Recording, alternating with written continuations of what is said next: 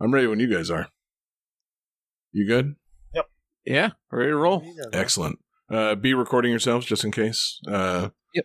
But I've been getting good call quality in my uh, recent recording, so hopefully I'll just be able to pull the whole thing on my end.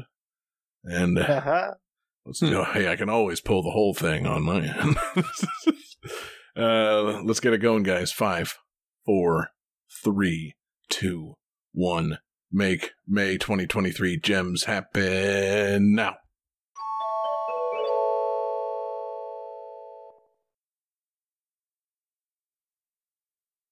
Aw, yeah, what is going on, everybody? It's Game That Tune Gems, and it's back in your house once again. It's your boy John Harrington here. I got John Regan with me. Say hey. Hey, And I got Jesse Moore. Say hey. Hey. Hell yeah, guys. Welcome in. Game That Tune Gems in the house, our Patreon exclusive show where we listen to video game music from games released 30, 20, and 10 years ago. Uh, man, what a show it's going to be. We got uh, fantastic games from releases in May of 1993, 2003, and 2013. And guys, I got to say, this is not one of our most jam-packed shows ever. This is a this is a light one, baby. You know, we got some goodies, but we got some uh, some shruggies as well. There's uh, there's just you know some perfectly fine games in this edition of Gems. Um, but uh, you know, as always, I think it's uh, it's fun to you know rediscover some things, discover some things for the first time, and hear some fantastic tunes. And uh, you know, we've been switching things up every now and then on Gems uh, recently, swapping around segments and stuff. Um, and I think tonight we're going to do that. We're going to start, uh, we're going to do the show in reverse. Instead of doing 30, 20, and then 10, we're going to go 10, 20, 30. So we're starting tonight by going back in time 10 years to May of 2013. What a time it was.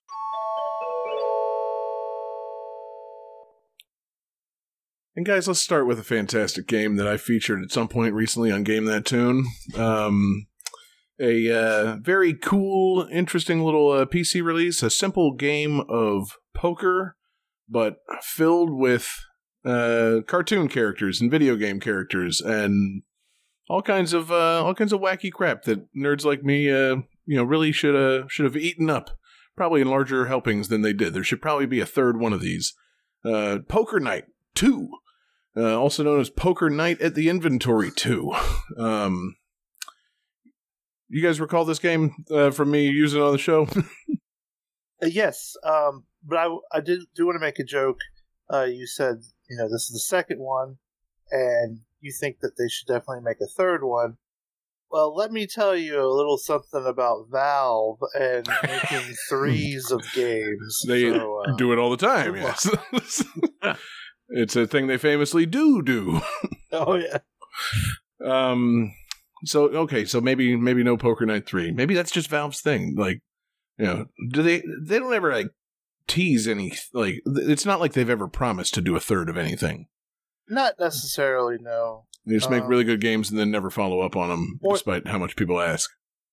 or they'll make a game that's like set in the same universe. Like, oh hey, let's make Portal. So maybe they'll make like a cribbage or something. you know?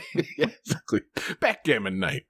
Um, it'll be it'll be great. Yeah, you know, just a, a roulette game starring Brock Sampson. Um, no, but it, uh, so yeah, it's a uh, Poker Night Two, which uh, just a, a really cool game. Uh, and actually, yeah, it has- it has a lasting legacy on Game That Tune. I don't think Johnny has his soundboard pulled up for episodes of Gems, but uh, you know, it's uh, it's having a lasting effect on the soundboard. You know, so suck it somehow replaced space on the S key on Johnny's soundboard, and it's led to much confusion. So, uh, kind of true to the spirit of Claptrap in that sense. uh, just disrupting the show uh, ever since appearing on there. But um, yeah, just you know, a fun game of poker with Sam and Max and Claptrap, Brock Sampson of the Venture Brothers, uh, fucking you know, Ash from the Evil Dead. Who else is on that shit? Uh, we just had this game on the show. Um, GLaDOS is uh, the uh, dealer. Who am I not thinking of? Fuck. Sam Max, Brock Sampson, Ash. Uh, Was someone from TF2 in it too? uh, no, that was the first one. The first one had the heavy Okay. Claptrap. Shit, I'm really spacing out on this. Um, oh well. That shows you, you know, just how long lasting and awesome this game series is. Uh, yeah. uh, just, you know, fun, weird, uh, nerd game with, uh, you know, like, I don't know. I'd say beloved, but like cultish beloved characters. Like, you know, there's plenty of people that do love these characters. These are Are not saying the. this could be one of the very few cult classics? Exactly. This is a very cult classic game. Jesse can look up the uh you know the view counts on uh YouTube to tell us how popular this game is with uh with cult audiences. But um well, I guess it is just those four. I, you know, I'm sitting here racking my brain on fucking which characters are in it. I, I named all of them. Uh, Oh. yeah. There's also the guy from Monkey Island hosting the thing, and GLaDOS dealing the thing. Uh, yeah. That's why I wasn't able to remember that fifth character. The fifth character was me. God, what a fucking idiot I am. um, but yeah, uh, a fun game of poker with uh, actually kind of a fun soundtrack. They do some fun kind of lounge music versions of uh, of popular songs from video games. Uh, and you know, I guess like some things just kind of in the vein of uh, you know the source material. There's a fun Venture Brothers sounding song in there. But for uh, tonight's episode, I chose two songs from composer Jared Emerson Johnson. We've got the main theme, and then we've got the lovely lounge cover of Still Alive from Portal, because of course we do. It's the most popular song on there. How could I not choose it?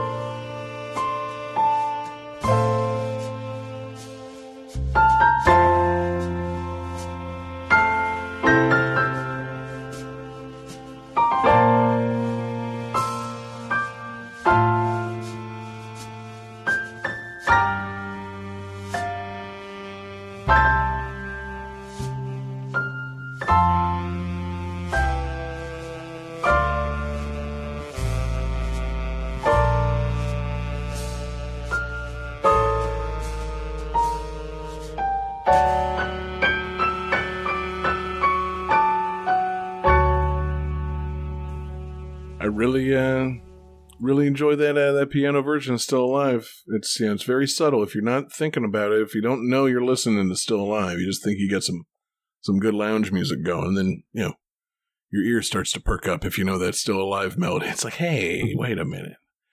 I'm a huge video game music loving dork. This is my shit right here. Um, so moving on from a game that uh, you know probably needs a needs a sequel to uh, a game from a series that I would say probably needs no more sequels. Um, and I don't think it's going to get any. I mean, it, it last had a sequel in I don't know 2016 or so, but this one is a little game starring two fantastic Nintendo characters by the names of Mario and Donkey Kong. And then it also is starring some little wind up toys called the Minis. It's Mario and Donkey Kong Minis on the move for the Nintendo 3DS. Um, I know Johnny doesn't have any experience with Mario and or Donkey Kong, and certainly not with the Minis.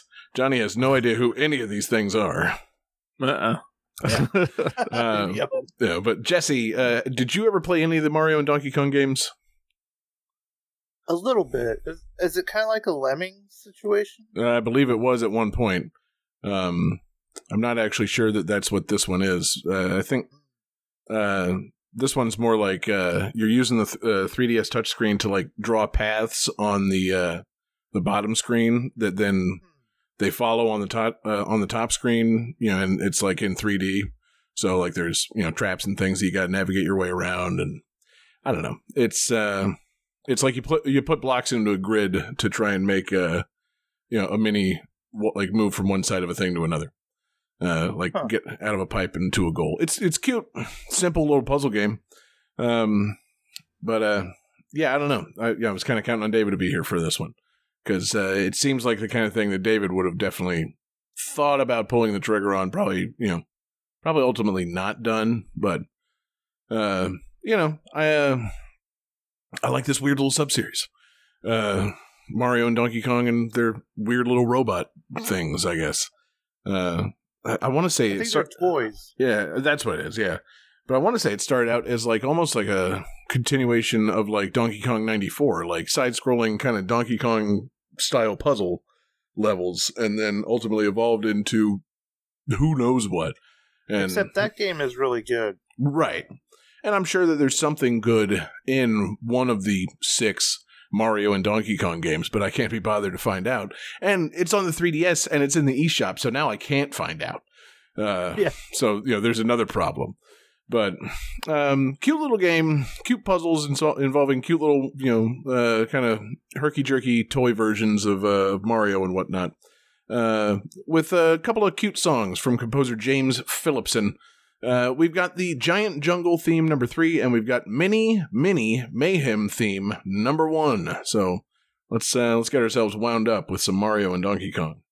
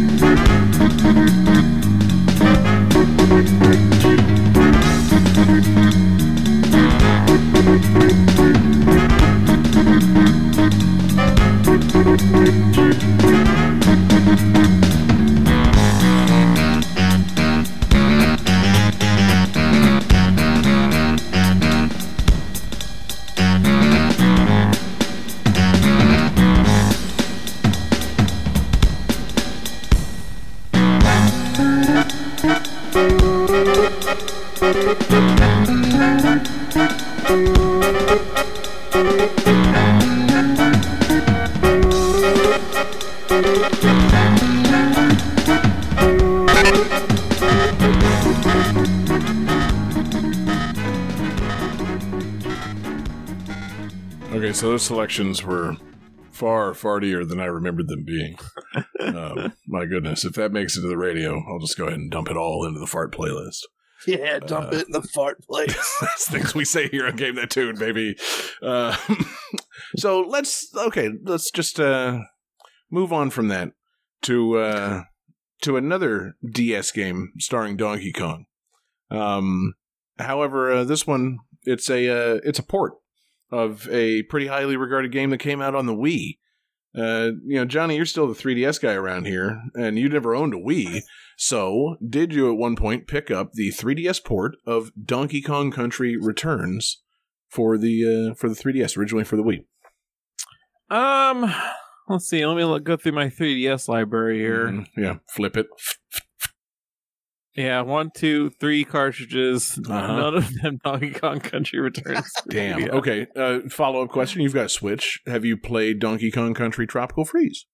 I have not. uh, you know, you should consider doing so. It's uh, it's a fun ass game. Like it's you know, fun modern Donkey Kong Country, and uh, you know this one also pretty fun. I would say Tropical Freeze is ultimately the better game, but uh, Donkey Kong Country Returns a uh, respectable return of the Donkey Kong Country series. You know, get- Ah. you get to play as Donkey and Diddy. I don't know how, uh, if at all, there's multiplayer on the 3DS version. I mean, maybe there is. I'm guessing probably not. Um, but uh, yeah, it's just fun, uh, fun Donkey Kong Country style platform and stuff. And this time it's on 3DS, so you can take it on the go. And it probably doesn't use nearly as many motion controls as uh, the the version on the Wii. I'm just spitballing here, uh, Johnny. You know, as the 3DS guy, how often do you use the motion controls on the uh, 3DS? I honestly didn't know it had motion controls. Exactly. Yes, it doesn't have very many. um, you never tilt your 3DS like a steering wheel and play Donkey Kong Country with it? Absolutely not. Yeah, No. no, certainly No. not. For one thing, I don't understand why I'd control an ape with a wheel. That just makes no sense at all. Well, I mean, he is like from time to time flying on a rocket barrel, so there could be a, a tilty aspect to that. Um, you know, also you could see maybe riding a minecart, even though the minecarts kind of go- just stay on one track; they don't really need to be steered.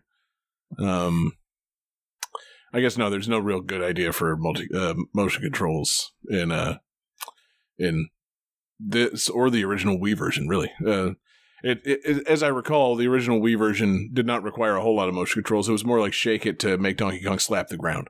Uh, or if you're running, I think you shake the controller and Donkey Kong would do the forward cartwheel thing.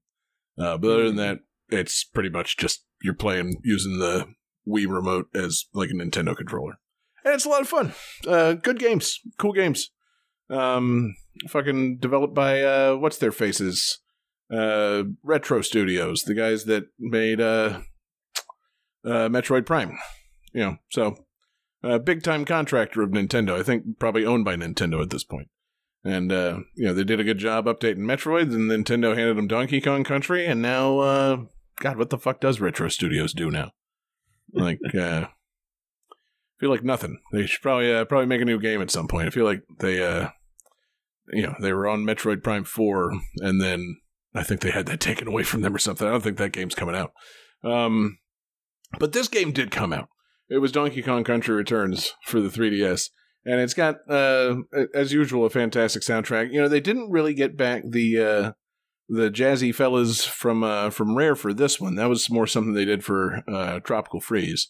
So you know, there's no David Wise on the soundtrack, but uh, we do have the fantastic composers Minako Hamano, Masaru Tajima, Shinji Ushiroda, and Daisuke Matsuoka.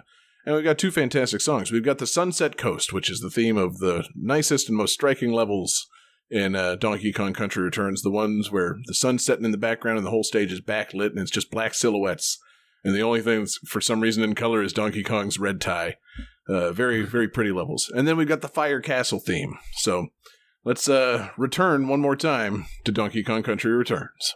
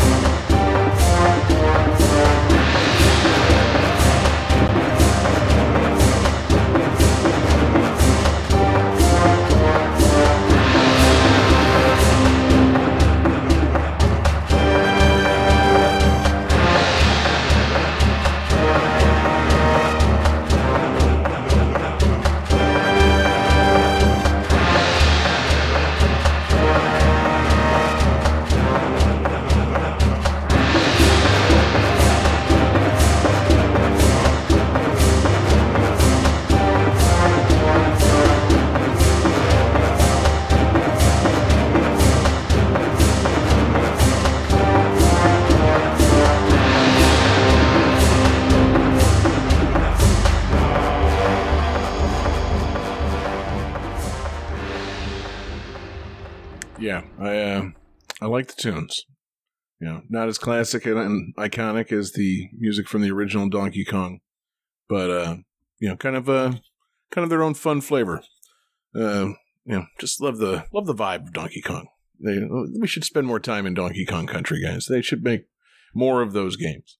Uh, I don't feel like it would be uh, you know diminishing returns for quite some time. I think you know we need to go back to Donkey Kong Country. But uh, speaking of a country that uh, you know I don't want to go back to, Je- uh, Jesse, let's talk about some first person shooters. Namely, this uh, this first first person shooter, uh, Metro colon Last Light, uh, a game I've not played, but I don't know. I threw it on the list because you know sometimes we got to talk about these modern first person shooter games. Uh, Jesse, did you ever play Metro or maybe its previous game, Metro? I want to say twenty thirty three. Oh yeah, I think I played the little bit of the first one. Mm. Um, they're basically like post-apocalyptic games, um, where it, it takes place in like Russia, and you That was the use speaking Met- of countries I don't want to visit uh, thing. I Oh, meant, okay. to, meant to tie that part in by now. and uh, you basically use the metro system to get around. Like people live underneath the in the you know subways or whatever Wonderful. because you know it's underground and there's less radiation there for some reason. And um, I remember the one thing that was interesting about it is bullets are also currency. Ooh. And so, like, you have to manage your ammo by, like, do I want to buy uh, some more air, like filtered air, so I can go out, you know, topside and get more stuff? Hmm. Or do I want to have more bullets to shoot people that are trying to fuck with me? you Right, know? sure. So, um, and it was kind of like, uh, you know, I, like I said, I didn't play a lot of it, but I did hear about it a lot, and you know, it would come up on like, you know, important, you know, first person shooter type games, especially like, uh, story driven ones. You know, not your typical like frag fests or whatever. you know. Right. It was very like story driven and stuff. Yeah. Almost an RPG Oh, really? shooty. Well, oh, uh, an SRPG, shooty RPG. Yeah. Shooty RPG. Yeah, cool. Yeah, that's uh, that's more than I've ever uh, known about it. I just, uh, you know, I don't know, kept it on the list because it's a name I recognized, and uh, I think I was, you know, uh, expecting it to come out on the Wii U at some point, and then it didn't. I was like, eh, okay, I, I guess I'm missing that. Yeah, poor, uh, poor me being the Wii U owner. You know, way before I was. Uh, I think this uh, it's coming even out on the PS3. Oh, it did come out on the PS3 and then later on the PS4. It took me a long time to get on the PS4 train. Yeah, I was riding the Wii U straight into the Switch for a while there. Um, but yeah, uh, you know, cool game. Post-apocalyptic shooters, pretty cool. Trying to ride that Fallout wave. Um, you know, uh, good times. We all love uh, love first-person shooters set in Russia. So we got two fantastic and just uplifting songs from uh, Metro Last Light and composer Alexei Omelchuk. Uh, we've got Bunker Blues and we've got Escape. So let's uh, let's just escape to the wonderful world of Metro Last Light.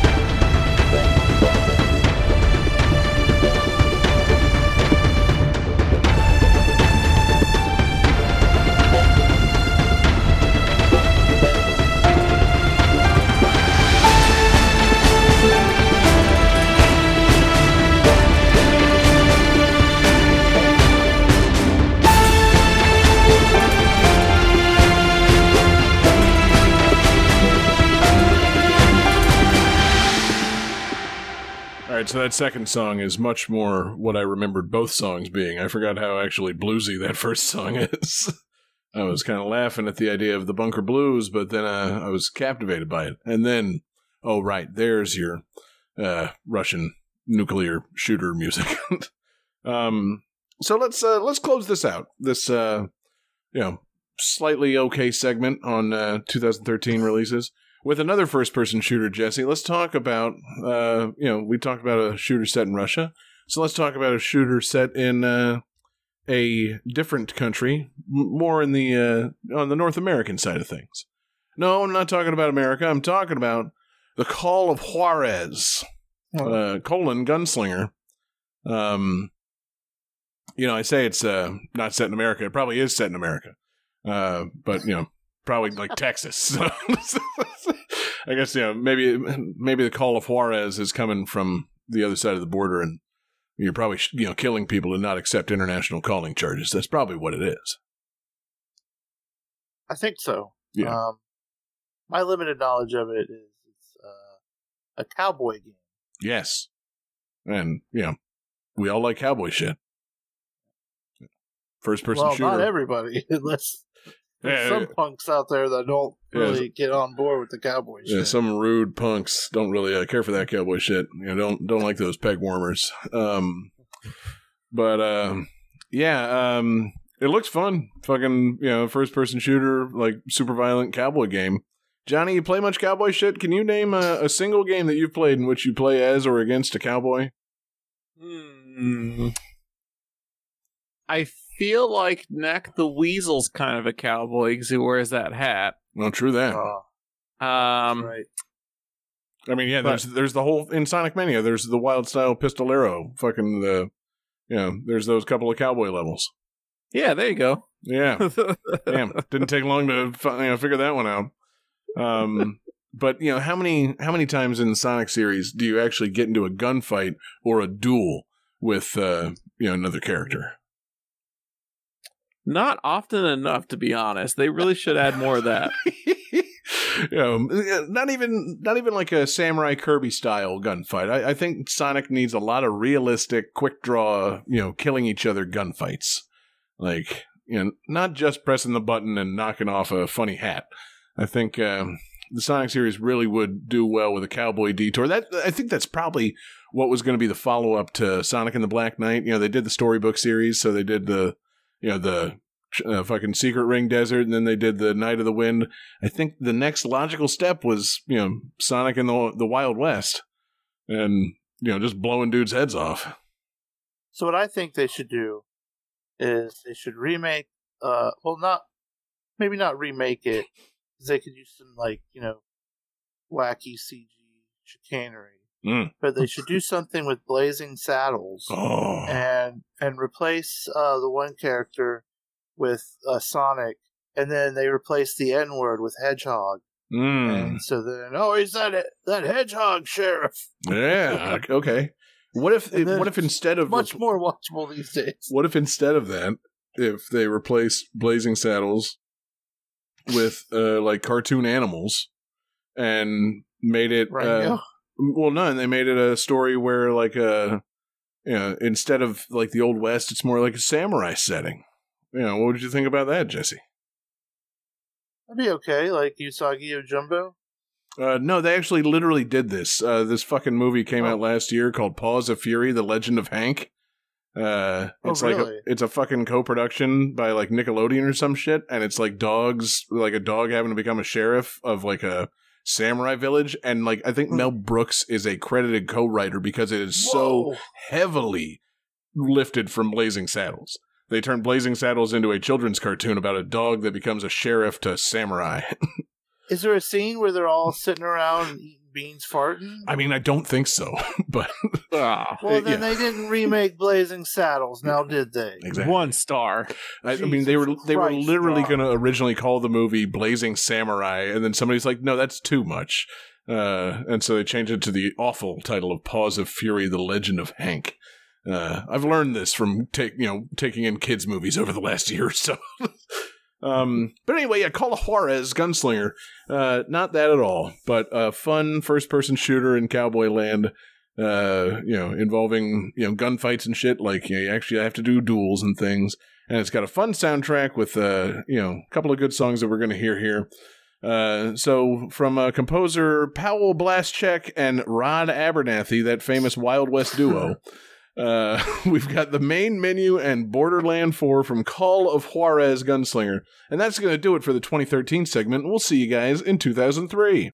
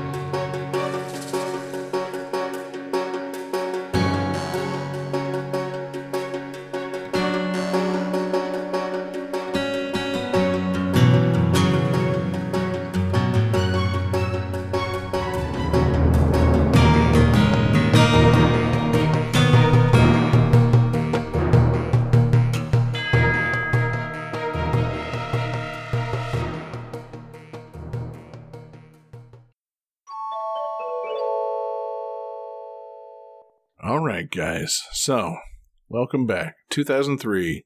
May of 2003. What a time it was. Uh, what was that hot new movie we were all running out to the theaters to see in 2003? Let's think, let's play a little bit of the box office game. What's big at the big at the movies right now? We'll see. 2003 would probably be ooh one of the Kill Bill movies. That comes out later this year. Ooh, okay. Yeah, Kill I'm Bill. on the right- Kill I'm in the right- One comes out in October. I remember it I'm well. in the right year. Yeah. you're doing good. Um, maybe one of the Spider-Man movies. Did one of those come out in 2003? Uh, no, no, it did not. Spider Man Two Damn. came out in 2004. Spider Man One came out in 2002. But you're on the right track. Uh, so you know, we're not talking about Attack of the Clones to start things off. We're talking about another movie tie-in game for a movie sequel that uh, people don't care for. Uh, it's time, guys, to enter the Matrix. Uh, you know, Matrix Reloaded was uh, in theaters and making a bunch of money despite not being very good. And uh, Enter the Matrix came out, and you know, there's actually like necessary plot points to the movies in this uh, in this fucking game. Um, Jesse, did you ever enter the Matrix? It's it's funny you should ask. Um, so I'm in I the Matrix right game. now. Let me unplug. No. No.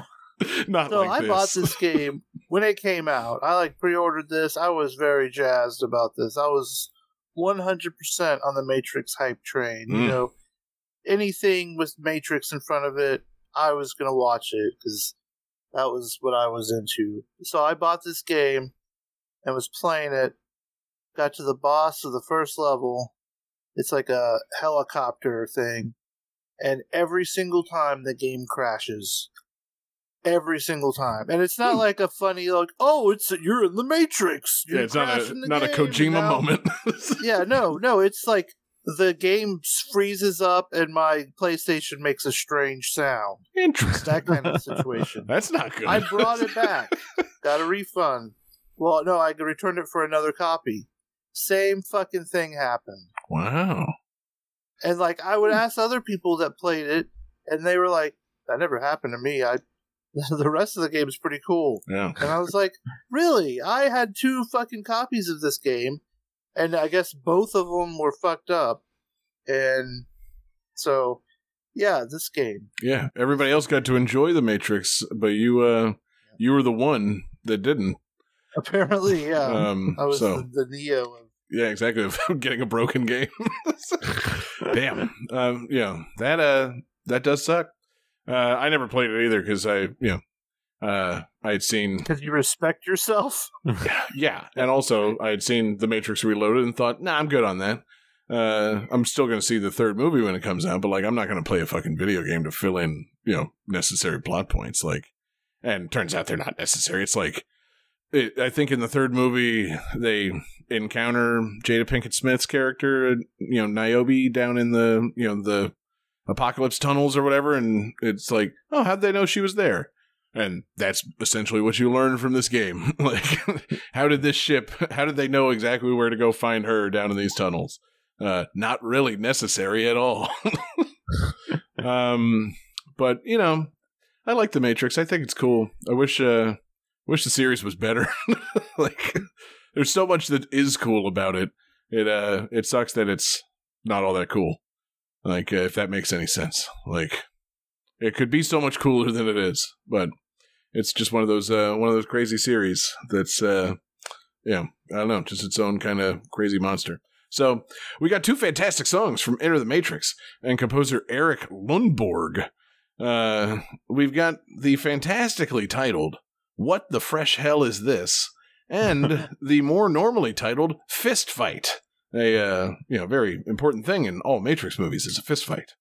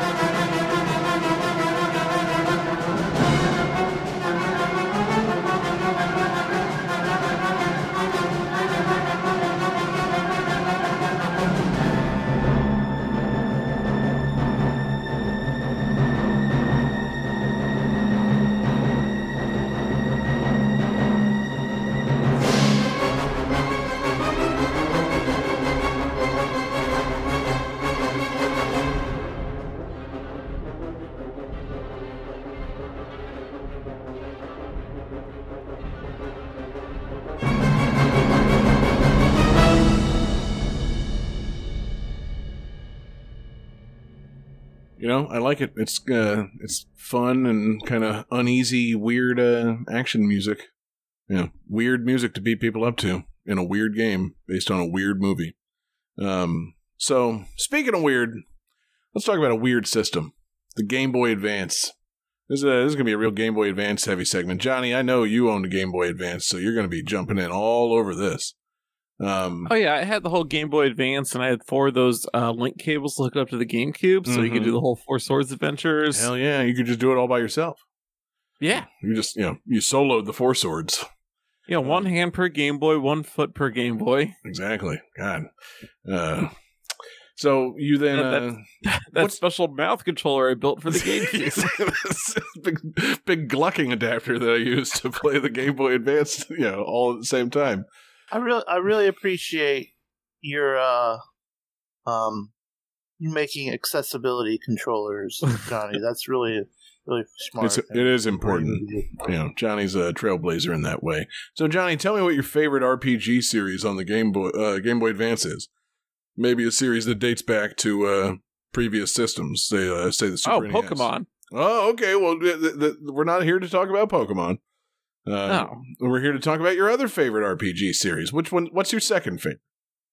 Um, my second favorite RPG series is probably Paper Mario. Okay, th- there's not one of those on the Game Boy Advance, though there really should Oh. be. Dang, Yeah, did they make a Sonic RPG for Game Boy Advance? you're you're the one that's supposed to be able to answer that question, Johnny. I can't answer that for you. I don't think they made that. Probably. Uh, I think they made a Sonic RPG on like the DS. I think, yeah, that's where you got like Sonic Dark, Brotherhood. or something. Yeah. blah. Uh, no, I'm, I'm talking about Bioware. talking about a uh, RPG series that I uh, don't have any experience with, and I'm hoping Jesse can help us out. It turns out it's not Johnny's favorite series, like I was made to believe. Uh, Jesse, did you play Lufia, The Ruins of Lore? I believe the third of four games in the Lufia series uh, that was released on the Game Boy Advance. I have yet to play a Lufia game. Okay, good. It's not just me. Phew. I was worried. I thought I had really missed out on something here. You know, it's like uh you know, they're like a an Atlus uh published series of somewhat highly regarded RPGs. But um, yeah, back back in the day, they were one of the uh, ones you would talk about right. with your RPG friends. I think I think my friend Russell played it. I think that's where I heard about it. Word. Um, Johnny, would it help you to play this game? Uh, one, if it weren't on the Game Boy Advance, but two, to know that uh, you can catch monsters in a manner similar to Pokemon in this game. Ooh, that actually does help. Yeah, like what if you're just playing a regular old RPG, but then you catch the thing you were fighting? That that would be lovely. Uh, that's my number one complaint of most RPGs. Yeah, I, I want to subjugate things. Yeah, exactly. yeah, it, I mean, it, it is fun. I, I I will say that actually, you know, it's one of my favorite things about using the hunter class in uh, Octopath Traveler. It's like, all right, yeah, you're fighting certain monsters, and it's like, you know, instead of killing this thing, I'm going to capture it and use it in battle for a while. Like, it's uh, it's just fun to do. You know, throw a net over something, take it with you. You know, the simple art style makes you wonder where they're holding these monsters all the time, and yeah, you're fucking you're throwing monsters out in battle. And again, I think I talked about it in like the you know the Octopath discussion we had a little while ago on Game That Tune. You know, I love the idea of like you're just in an RPG battle, and then all of a sudden you produce a giant monster from somewhere to stomp somebody the fuck out. Like it's like you're just an, an otherwise unassuming knight, and then uh, apparently you're also you know Beastmaster, and things just pop out and fucking destroy people. It, know, the the imagery of it uh, just tickles me, tickles me real good. So, um, that probably would help you to play this game. Um, but yeah, no, Jesse, I'm in the same boat as you. I've uh, I've not played Alufia. Maybe we should uh, maybe we should put Lufia on the list.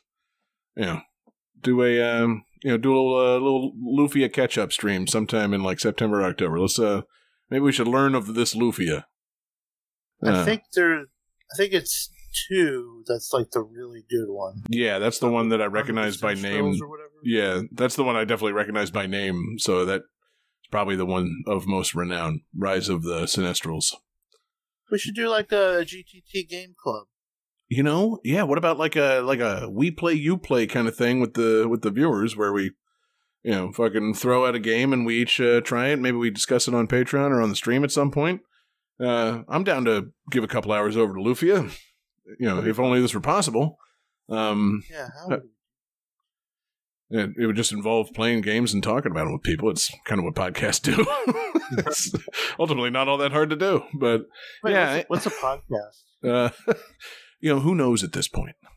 Uh, I'm not sure what we do here, but uh, anyway, what we're doing right now is listening to video game tunes. So we've got two songs from Lufia, The Ruins of Lore, and uh, the fantastic composers Yukio Nakajima and Yasunori Shiono.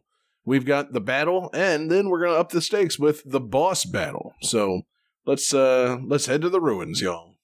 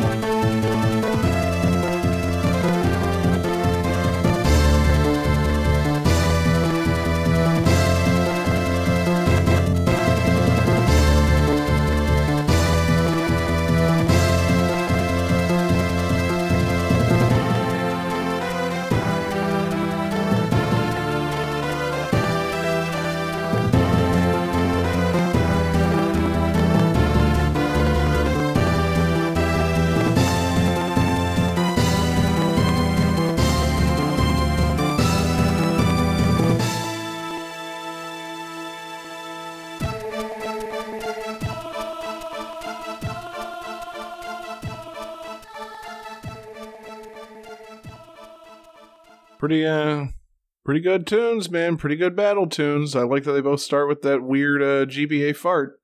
Um, Yep. you know, thank you to whoever uh, you know ripped and tagged this soundtrack for including that you know big rip and fart sound in there. Um, but yeah, man, let's uh, Jesse. I think we came up with a good idea. Let's uh, let's start you know working on some uh some ideas for how to play games and discuss them with people. Yeah, let's uh Yeah, sounds awesome. Yeah, let's do. Um, and so I said this was going to be a Game Boy Advance heavy segment. And I, I'm sorry, I've structured this in a way that now we have to steer away from the Game Boy Advance to uh, another RPG series, uh, one that came out on the GameCube that uh, is probably less loved than Lufia, the old Triple L. Um, but it's uh, it's a series that I think has some fans. Um, we featured at some point on the on the podcast proper. A little game called Lost Kingdoms. In this case, Lost Kingdoms Two for the uh, GameCube. Johnny, you uh, you're a big Lost Kingdoms guy after our last discussion of it, right? Uh, yeah. Oh, yeah. I've seen a lot of Lost, the Lost Kingdoms. Mm-hmm. You remember exactly what this is. Yeah. Oh, yeah. Yeah. I- Yeah. I, I, I have found the Lost Kingdoms several times. In fact, I'm kind of a Lost Kingdoms expert. Okay. Um, right. one of them was just in my dryer of all places. it was pretty, pretty awesome when I finally found it. It's good, man. That's good. Yeah, it's always at the place you least suspect. Uh, you never know where you're going to find the kingdoms. Um, you of course know Johnny who this game is uh, developed by. It's a, it's a famous developer here. Let me think here. Famous developer. One of your favorite Is it- developers.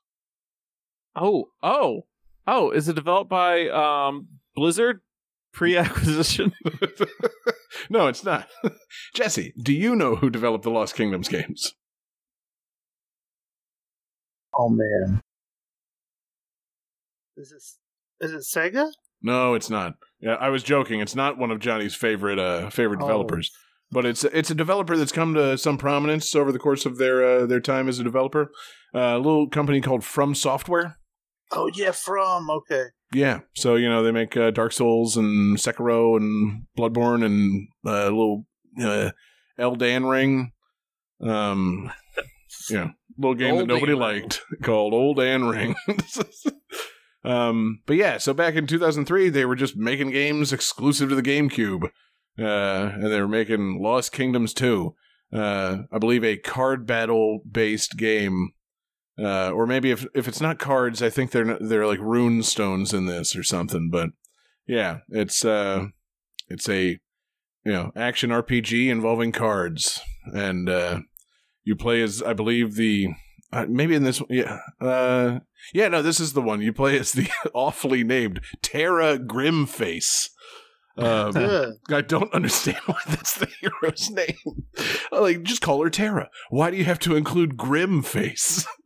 and uh, you know, it- also when you read it, it looks like Grimace, but then you realize it's Grim Face, and it just seems like they're you know this character's name for the her awful face. I don't understand it, but yeah, it's uh action card battling game for the GameCube. Um, I believe Taylor, our Patreon absurd fan Taylor, likes this series, so maybe we can get him to speak to some Lost Kingdoms too at some point. But um, you know, fun game, fun, you know, weird little uh, early thing from From Software. Uh, and now they, uh, you know, Jesse, if if if they made a new Lost Kingdoms game, would you uh, would you hop on it? Like if they, you know, kind of did a new Elden Ring, but it turned out it was Terra Grimface and her magic cards, would you play it?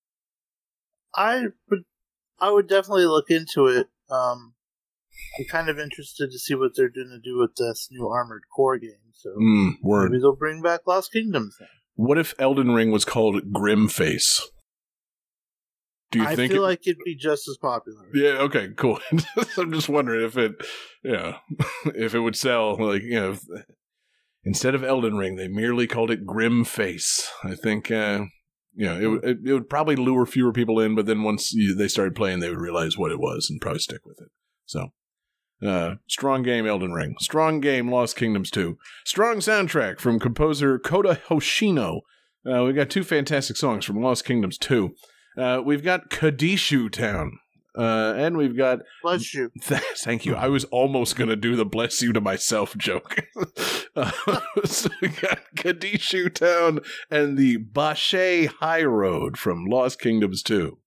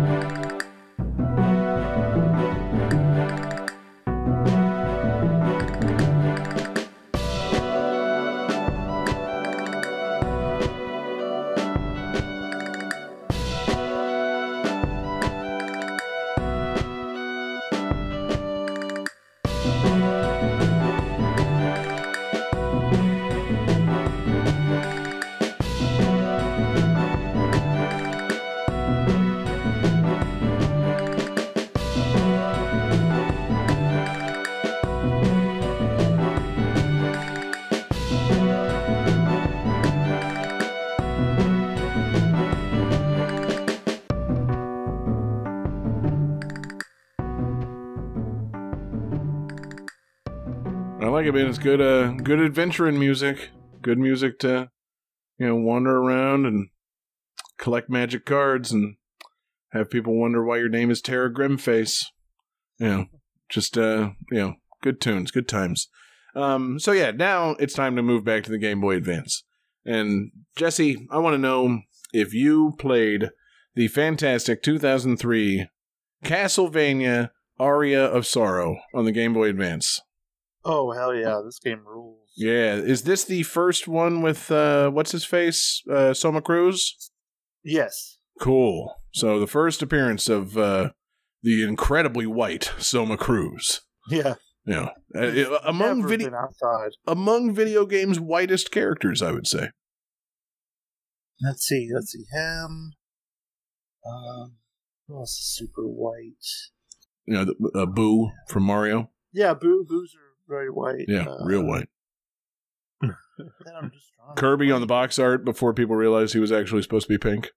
Oh, that's true. Mhm. That's true. Yeah, the original Kirby. Yeah, Johnny, give me a video game so white character. Oh man. Um video game so white. Did they ever make a uh Coneheads video game? God, no. I don't know if they did. I hope not. Uh, anyway, Soma Cruz is cool. Uh, Jesse, tell me about Aria of Sorrow because I never actually played this one. I picked up the uh, my first Soma Cruz one was one of the DS ones. I can't remember the name of.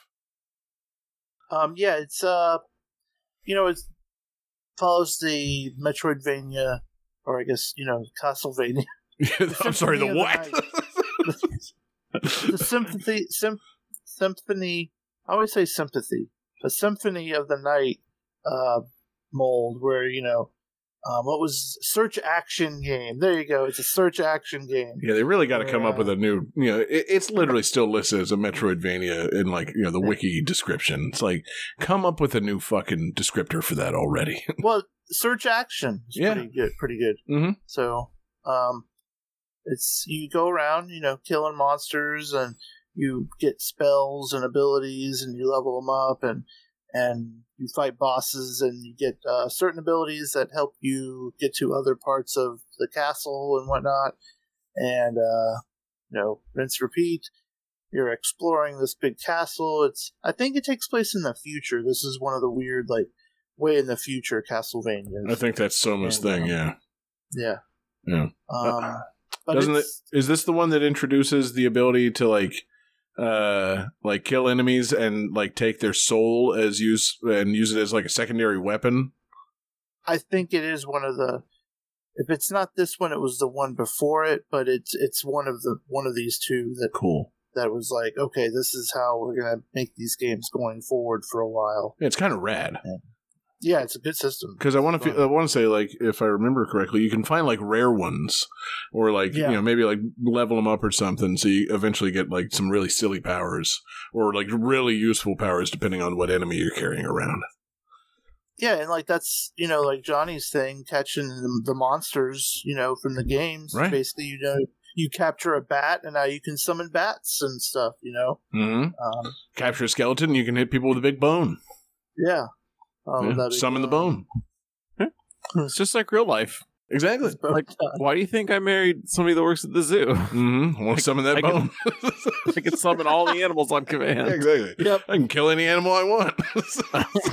Honey, did you bring home the aardvark like I asked? summon that tongue, baby. Oh. do you know we can't take the animals out. Yeah. God damn it. I already have the ants in my pubes. Can we just let it Yeah. loose for just a minute? Well, can you drive me over there at least? oh man, I'll be in and out in a minute. yeah. Trust me. You know, oh, that aardvark knows how to handle a man. How did you Um, get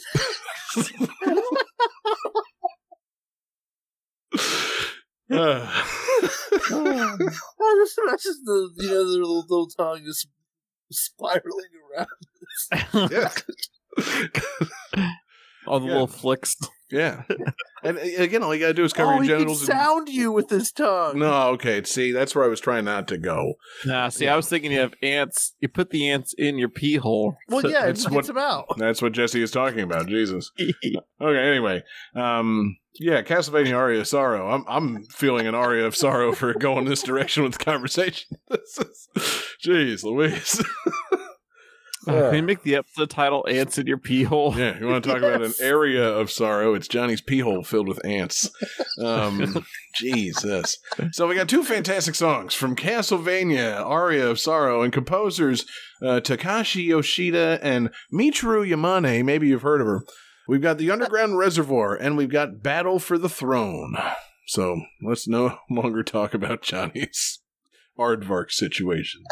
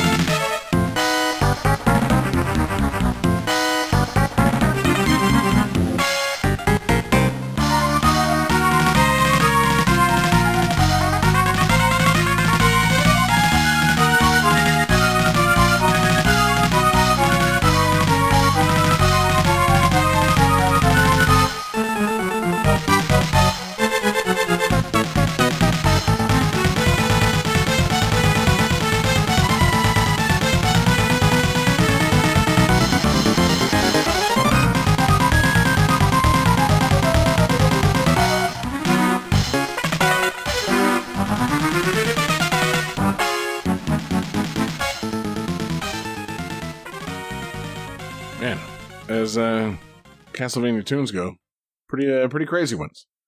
Um, you know, not uh, I would have to listen to more of the soundtrack to decide where this uh, lies on my Castlevania list, but uh, you know, good tunes. Maybe not Castlevania great. Castlevania, I feel like, it's got a real high standard for tunes. Um, so speaking about games with very high standards, let's close out this segment with a fantastic new series making its debut on the Game Boy Advance. A series that would go on to have entries on multiple Nintendo systems uh, Game Boy Advance, DS, Wii. Uh, I guess the Wii U one counts. Uh, I think they made a 3DS one. I and I think they did. They just announce a Switch one. I feel like they announced a Switch one. This series continues on uh, like a like all good businesses should. It's a going concern. It's WarioWare Inc. Mega Micro Games with a dollar sign. right. Uh, not so much uh, a game as it is actually 213 much smaller games. Um, you know, truly a awesome and weird little game that I did not play. I, I guess I played the uh, I guess I played the GameCube one first. I didn't play the Game Boy Advance one, but uh, this uh, I love this fucking idea. You know, just s- silly Twitch reaction. You know, fucking like you know, eventually just too fast to even know what you're doing. Hopefully, you press the button or the joystick in the right way, and you know, shove the finger in the nose or uh, you know, do the little action that's on screen. Um, Stuff the ants. so exactly, yeah. Dump the ants in the pubes. Like, what would be what would be the word that fl- pops up on screen to let you know what you're doing in that instance? like, yeah, the little doors open. Infest. You know, the, the little doors open. There's a, a nest of pubes. There's a dick neck. And fucking like you know what does it say? Shake, and then a box of ants falls in the pubes. Like you know, trying to figure out what it would be. But that's for Johnny. think to it'd be- I think it'd be picnic because ants always invade your picnics. Mm, true. Yeah, exactly. Pick dick. and and you know how like sometimes you'll be like, oh, it's kind of the same game that I played earlier, but a different thing. Right. So then you have the little mound of pubes and the little ants, and then it's lick, and then all of a sudden like a, a little like, Oh, tongue yeah. comes out. Yeah, you got to guide the aardvark tongue. You know. Uh, yeah. Good idea. Anyway, yeah. Um, you know, cool, cool game. Uh, just a you know what a wacky fucking thing that you know Nintendo did with this fucking. Uh, Jesse, did you ever have uh, WarioWare on the Game Boy Advance, or did you play the other ones? I probably played a little bit of this one too. Um, I think I played most of them. More important question, actually, I could see. Really? Johnny, did you have you played a WarioWare game? Uh, with like you guys at a party at some point. Okay, um, so on, probably- on the GameCube. I Oh, think. okay. It was either the GameCube or the Wii one. Yeah. Um, No, I because I remember I remember showing off the Wavebird controller, which was GameCube. Oh. Like I associate WarioWare with Wavebird. Ooh, man, Wavebird Inc.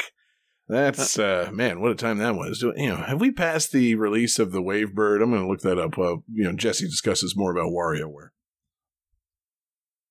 I always liked the levels that were uh, basically just retro games or like uh it would be like a Star Fox level and just be like shoot and you just like have to shoot three enemies Yeah.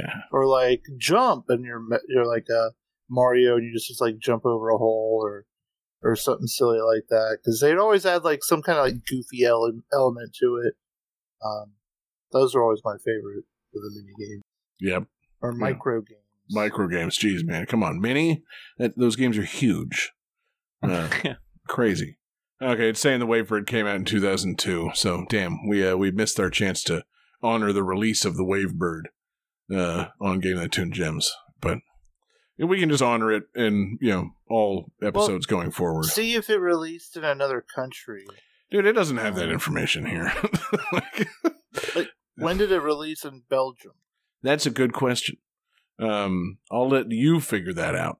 While we listen to three fantastic songs from WarioWare Inc. Mega Micro Games, uh, you know, again, just a delightfully weird series uh, with a delightful soundtrack, and it's going to be our bonus beats for the 2003 segment. So we've got three fantastic songs from composers Ryoji Yoshitomi and Kyoko Miyamoto. Uh, we've got main title theme, we've got the Wario Adventure boss, and we've got four seasons. A uh, fantastic little ditty from WarioWare Inc. Mega Micro Games. And that's going to do it for 2003. So we'll see you guys in 1993.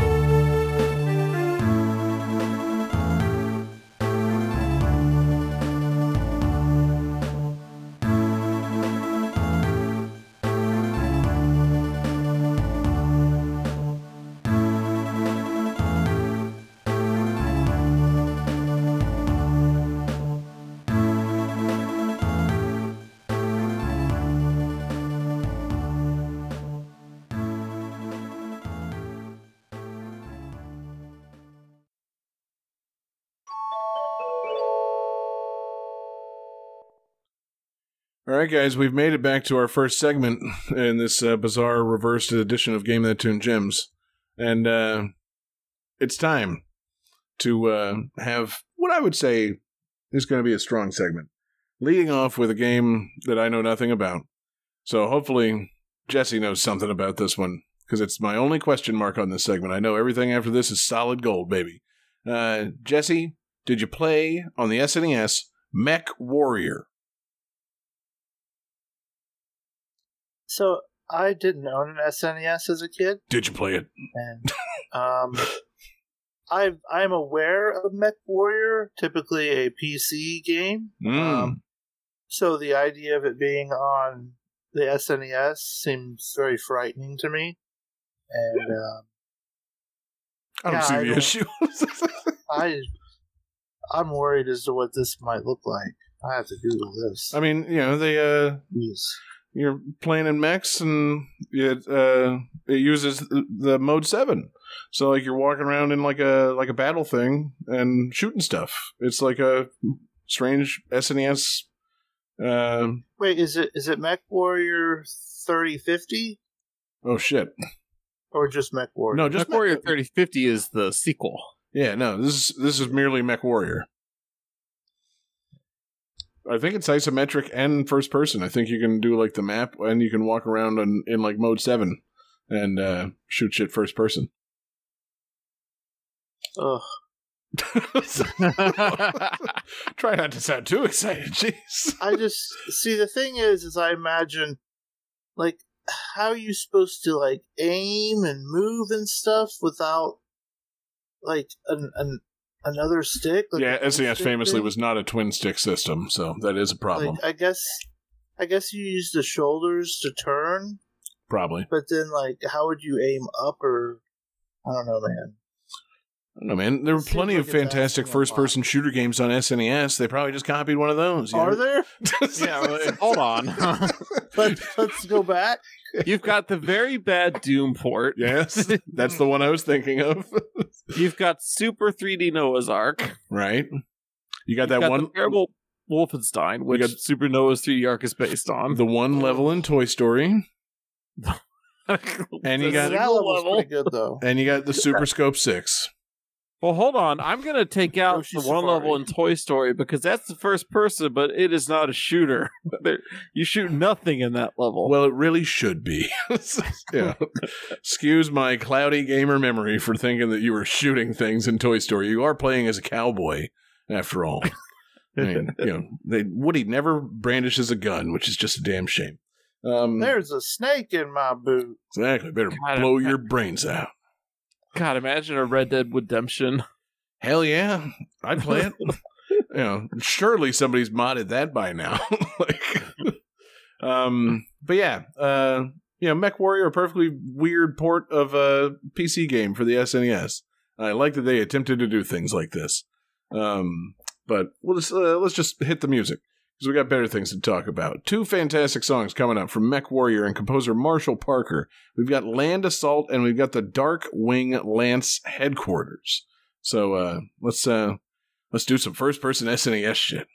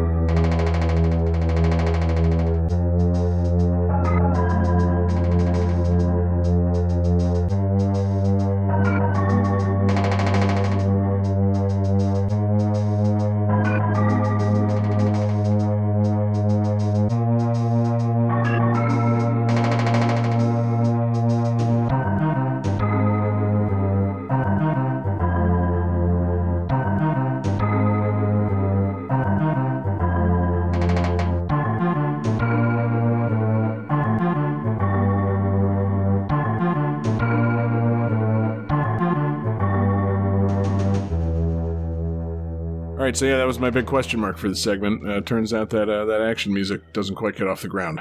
Um, damn. Um, Huh. you know, what a fool I was. Imagine that. yeah, I, I I know Jesse hates saying "I told you so," but here we are. Um, so let's move on to a game that's an undeniable classic. Uh, a game that we Mech all Warrior. MechWarrior thirty fifty. Uh, yeah, they both came out the same month. No, um, a game that I sarcastically am referring to as an all time classic. Uh, a game that exists in the hearts and minds of many many game players. Uh, whether it's good that it exists, uh, I'd, I'd say that's up to you to answer that question. I'd say it's specifically up to Johnny to answer the question. Johnny, it's time to meet a brand new mascot, and his name is Bubsy. Oh yeah, dude, I love Bubsy. And he's going to have a claws encounter of the furred kind. Oh yeah, as a kid, I totally understood that reference. Didn't you? oh, so many, so many great references that land in this series.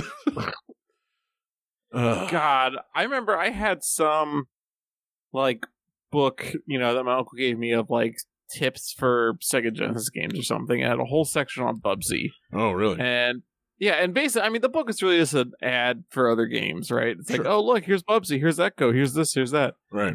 And um, I looked, it made me want to play Bubsy. I was like, oh, cool, look at all these like neat things I could do in the game. And then I rented it and was like, wow, this sucks. like, oh, this is awful. Yeah, it's really too bad. you know, 'cause, oh, yeah, no. I found him appealing. He's uh, you know, cool looking little. What is he? A bobcat? You know, yeah. He, he looks cute. He's um, I saw ads for him in comic books and magazines, and I'm like, you know, I could get behind this. And then yeah, turns out the game not so much fun. Uh, I don't know. I don't know what the problem was. You know, Jesse, were you a Bubsy boy? Did you uh, do you know what was wrong with this series? It's just, it's just not good. Like it's, like it, it plays poorly. Um, it's got, it's like awesome possum. You know, Mm-hmm. it's just you know they're trying to trying to have a new funny mascot with attitude. You know, But they forgot you had Um, to actually make a good game to go with it. yeah, they forgot that part. Yeah. But Maybe they they- get a sequel and stuff. So Maybe they just correctly thought that kids were stupid and would eat up anything. Um, and kids proved them wrong, man. People uh, only uh, only lightly ate this up. Yeah. What was the deal? Didn't, like, did they release the most like self-aware, shitty, like years late sequel? Uh, was there a new Bubsy in the last few years? Am I misremembering that? Like a maybe a, a kickstarted Bubsy or some shit. like I, I feel like that could have happened. It did. 2019's Bubsy Pants on Fire and 2017's Bubsy the Woolies Strike Back. Uh, so yeah, they went from Bubsy 3D in 1996 to Bubsy the Woolies Strike Back in 2017. Bubsy took 21 years off to you know, just cool off and find his way, and uh, came back ironically, I believe. Boy, what a mess. Um, so glad this uh, this final segment's getting off to such a rousing start. We got MechWarrior and fucking Bubsy. Uh, and here I was thinking this was a beloved game. What a what a mistake I made. What? um, yeah, I, I, I'm pretty sure I submitted you guys the track list, and you all put a big old asterisk next to Bubsy, saying, you know, yes, yes, yes, include this on the show, unless these Well, asterisks. yeah, 'cause I thought we were going to talk shit about it, not try to glorify it. Oh, okay. We, I guess, we can't do both. So, I guess is it the official game that tune position on Bubsy that we don't like it? yes. Fuck. Okay, there it is. We're taking the official position. Bubsy stinks. Uh, that's as strong as I'm going to be about it. Um, Pu. yeah. so we got uh, we got two fantastic songs from uh, from Bubsy in Claws Encounters of the Furred Kind uh, on the SNES from composer Matt Berardo. Uh, we've got War of the Woolies and Woolering Heights. A lot of wool puns in this fucking uh, track listing here. You know, a lot of a lot of weird puns in general, but uh, a lot of them seem to be centered around the enemies, which I guess are called the Woolies. Uh, you know, there's uh, songs we're not going to listen to like "Wool Wool West," and the day the wool stood still. Um, I don't know, man yeah, wild and woolly. Uh, you know, uh, yeah, I don't know, man. I, we we should talk less about Bubsy. Uh, what a mess. So let's also have a special introduction from Bubsy himself, and then hear two fantastic songs from Bubsy and Close Encounter of the Third Kind. Oh, are you still playing this thing? Ugh.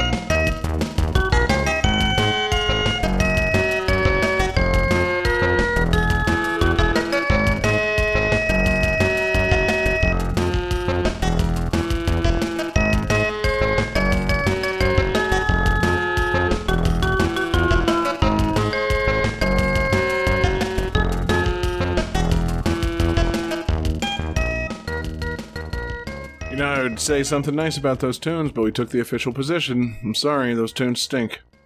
Um, I'm sorry, tunes. You're fine. I love you. I love all video game tunes. I try to stay positive, but nope. All of them? All video game tunes. You know, I'm you know universally in love with video game tunes. No, I'm, I'm sorry. Um, playing a weird character on tonight's episode where I don't want to talk bad about Bubsy for some reason. I apologize. Bubsy, you stink. Your game's bad. Music, fine. Uh, you know, C minus. Uh, your voice clips, D minus. not a not a fan of Bubsy's voice appearing in the SNES games. So, moving on to an SNES game that I am a fan of. Uh, that I'm hoping you guys have become a fan of. I'm sure that you haven't played it, but uh, you know, just on principle, you know that Super Turrican is one of the most fun and awesome games ever made on Super Nintendo. Maybe you guys at some point in your lives played Mega Turrican, um, a worthwhile, you know, Genesis version of the same game. Uh, you have you guys been, you know, Turricaners before? Isn't it Turrican season right now? Is it? I thought it was. oh God. he got you. Yeah, there it is. You know, uh, bound to bound to encounter a super turrican at some point. You know, buy a bunch of bottled water and batteries. Get ready for that super turrican. Um, But I've I've played Mega Turrican before. pretty fun, right? It's real fun. Yeah, Yeah. Run around shooting shit. Uh, you know, kind of fast paced, side scrolling, shooty action. Yep. Takes a couple of things from I don't know a few different games. Like uh, you collect things and it changes your weapon style.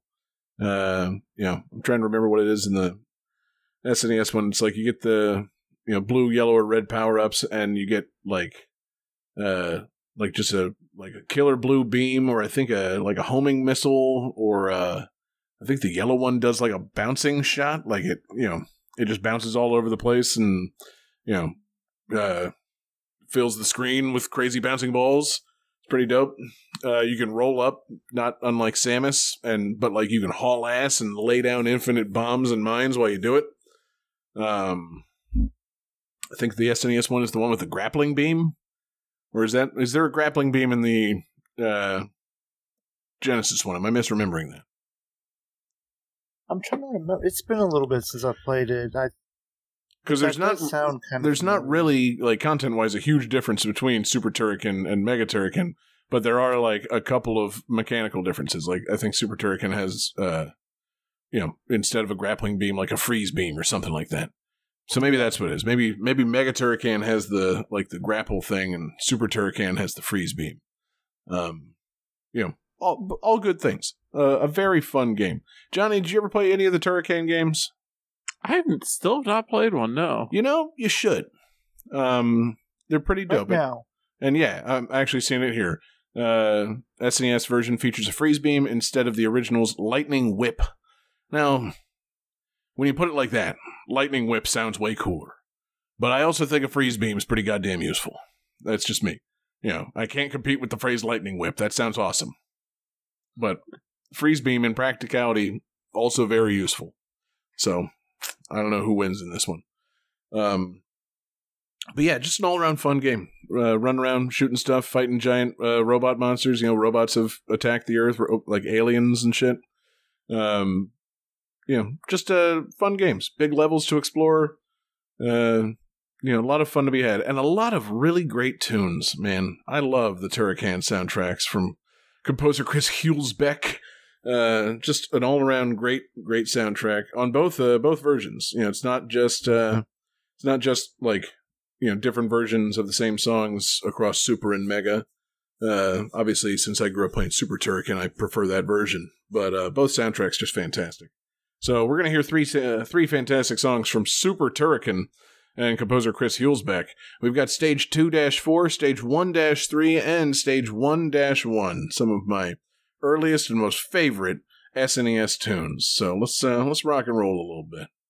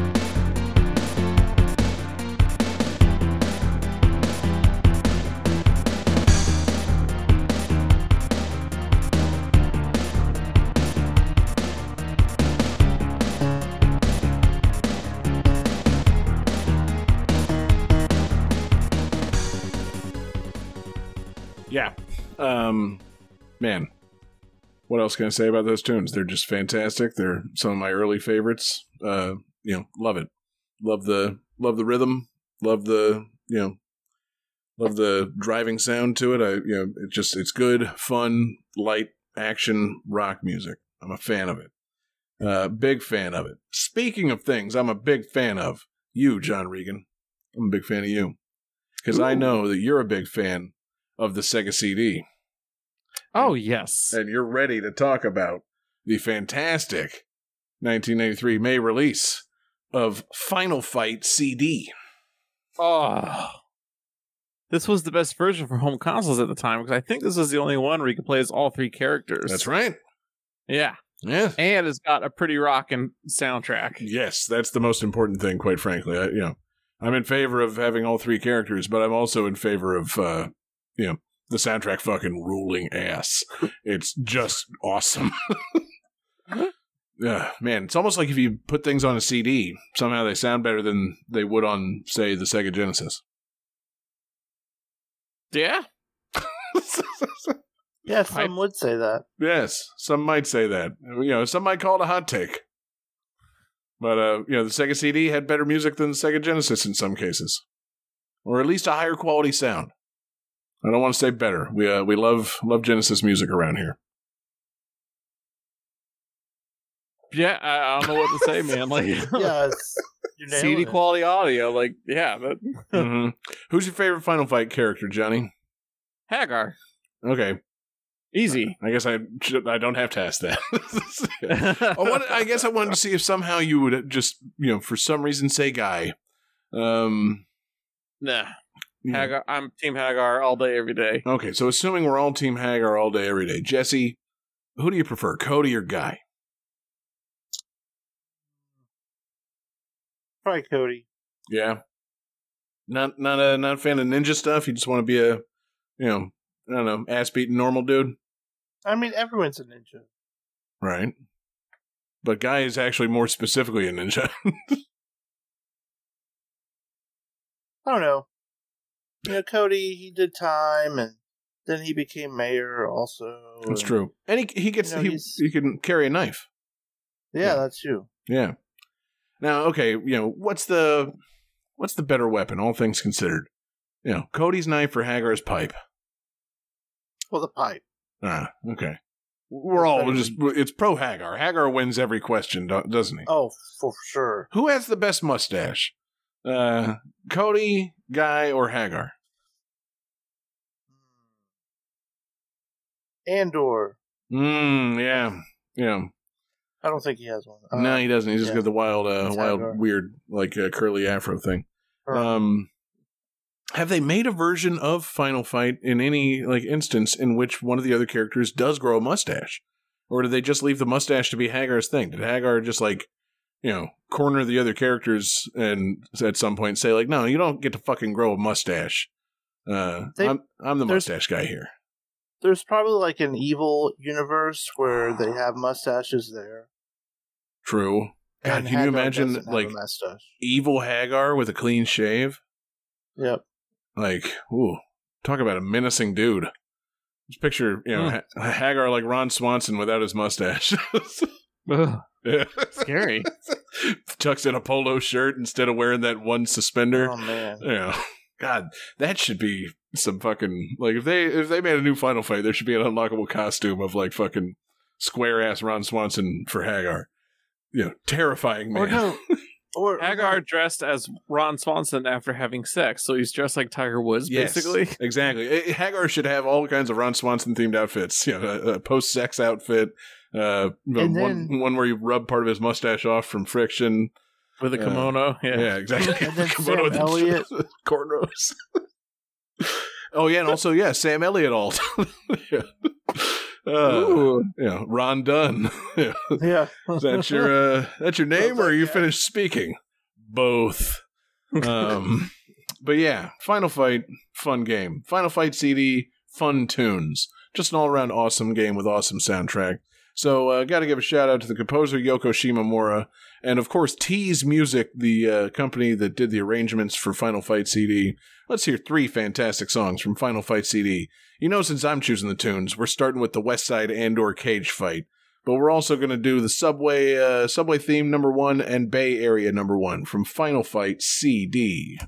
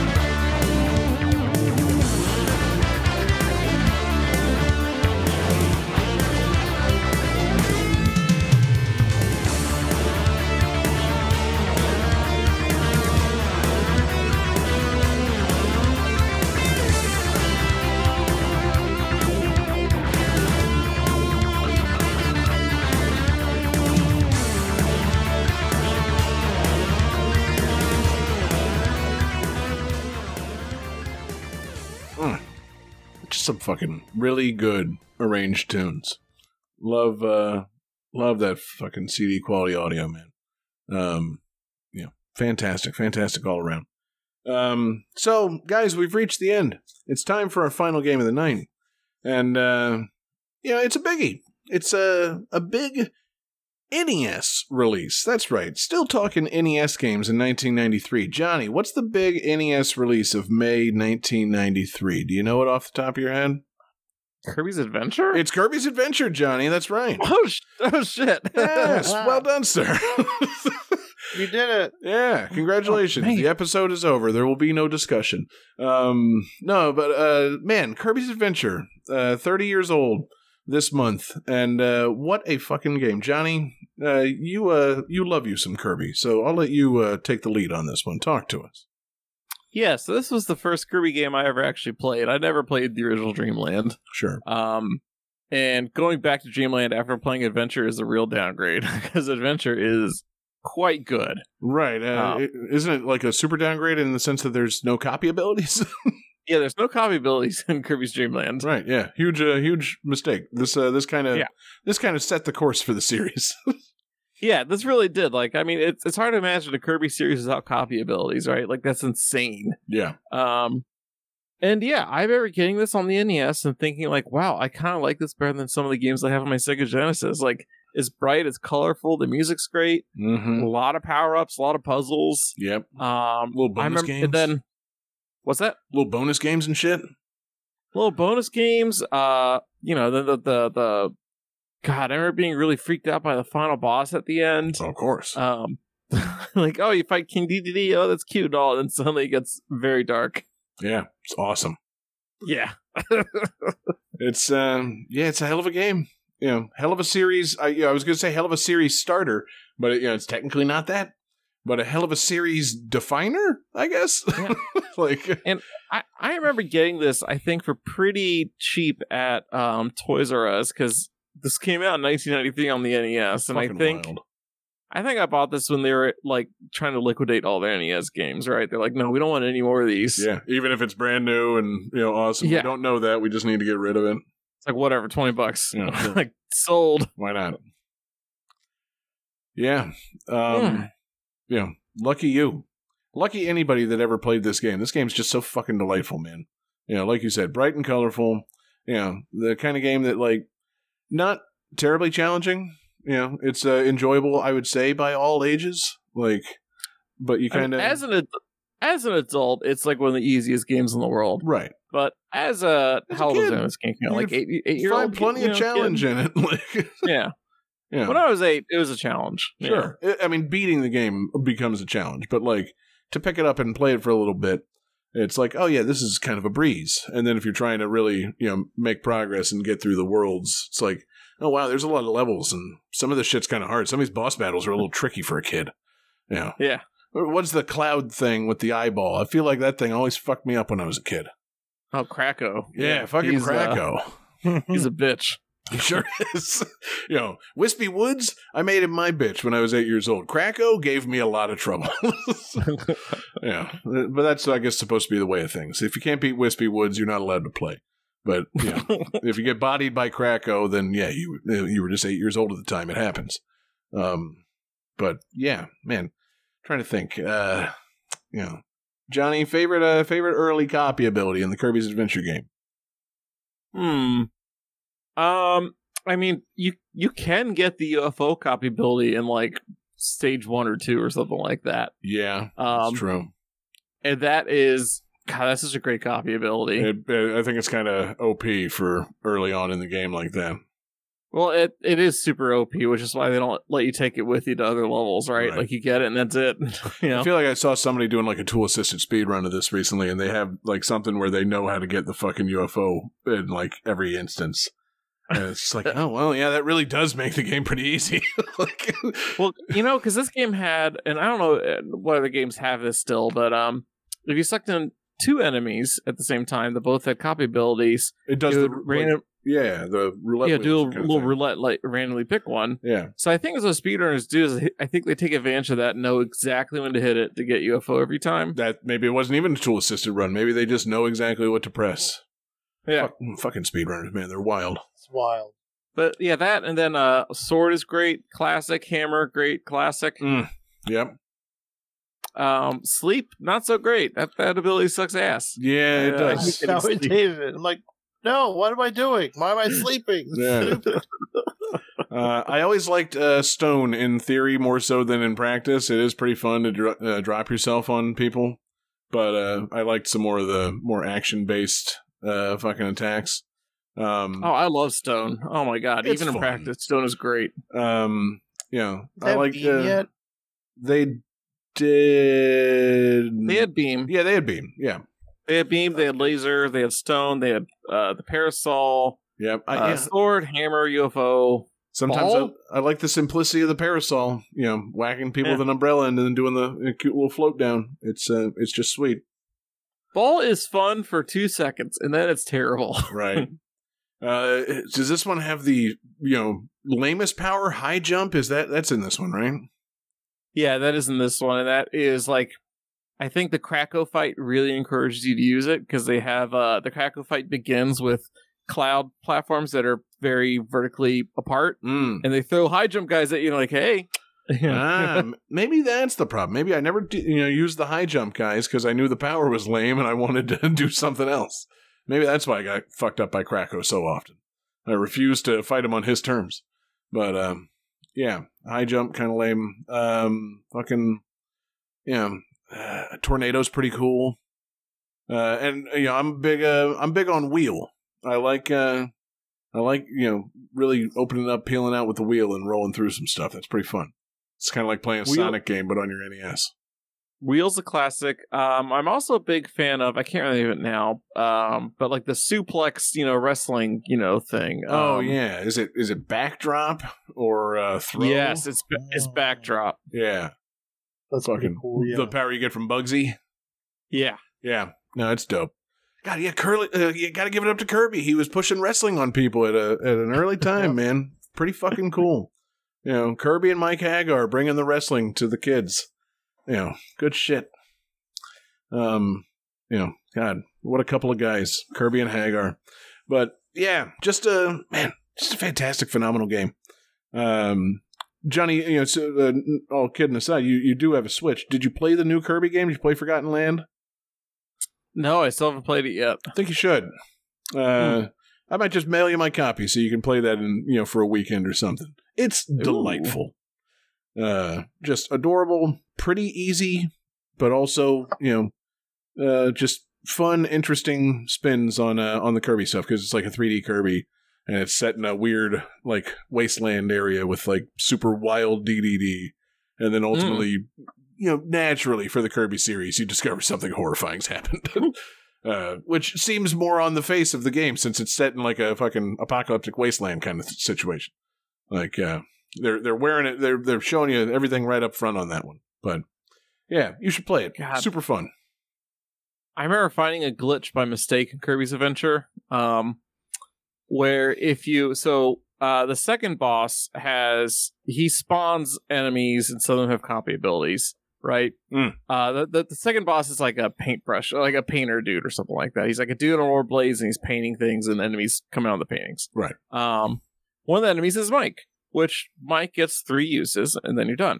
Yeah. Um, if you use your last mic while basically in the dead center of the screen to where the star rod will appear, you know, after the boss is beaten, Mm. um, you use the last mic in that exact spot.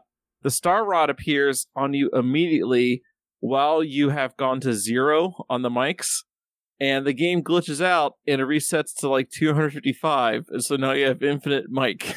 Whoa. Whoa. now that's news I can use. And it's so easy because it's just go to the middle of the screen, jump, mic. Yeah. Yeah. I mean you have to you have to time it right. You have to make sure that the boss has enough health that your last mic's so going you're to actually get gonna it. kill him, you know? yeah. But wow. Yeah. Okay. Um, But uh, and then it, there's a certain point where it totally breaks and you can't progress any further in the game. Like Oh. it causes off lock at some point, oh but not for quite a few levels. You get to just run around just killing everybody for a while. that's pretty fun. Yeah. Fucking a. Uh, you know, if you could replicate that, I'd love to see it because that's uh, you know, that's fun as hell. Oh yeah, easy. Yeah. Just going around micing dudes. You know, so if you once you have the infinite mics, Does it still do the progression? Like every, you know, like does it do it in sequence? You do the louder and louder? It does, but it gets glitchy every Okay. time. Good.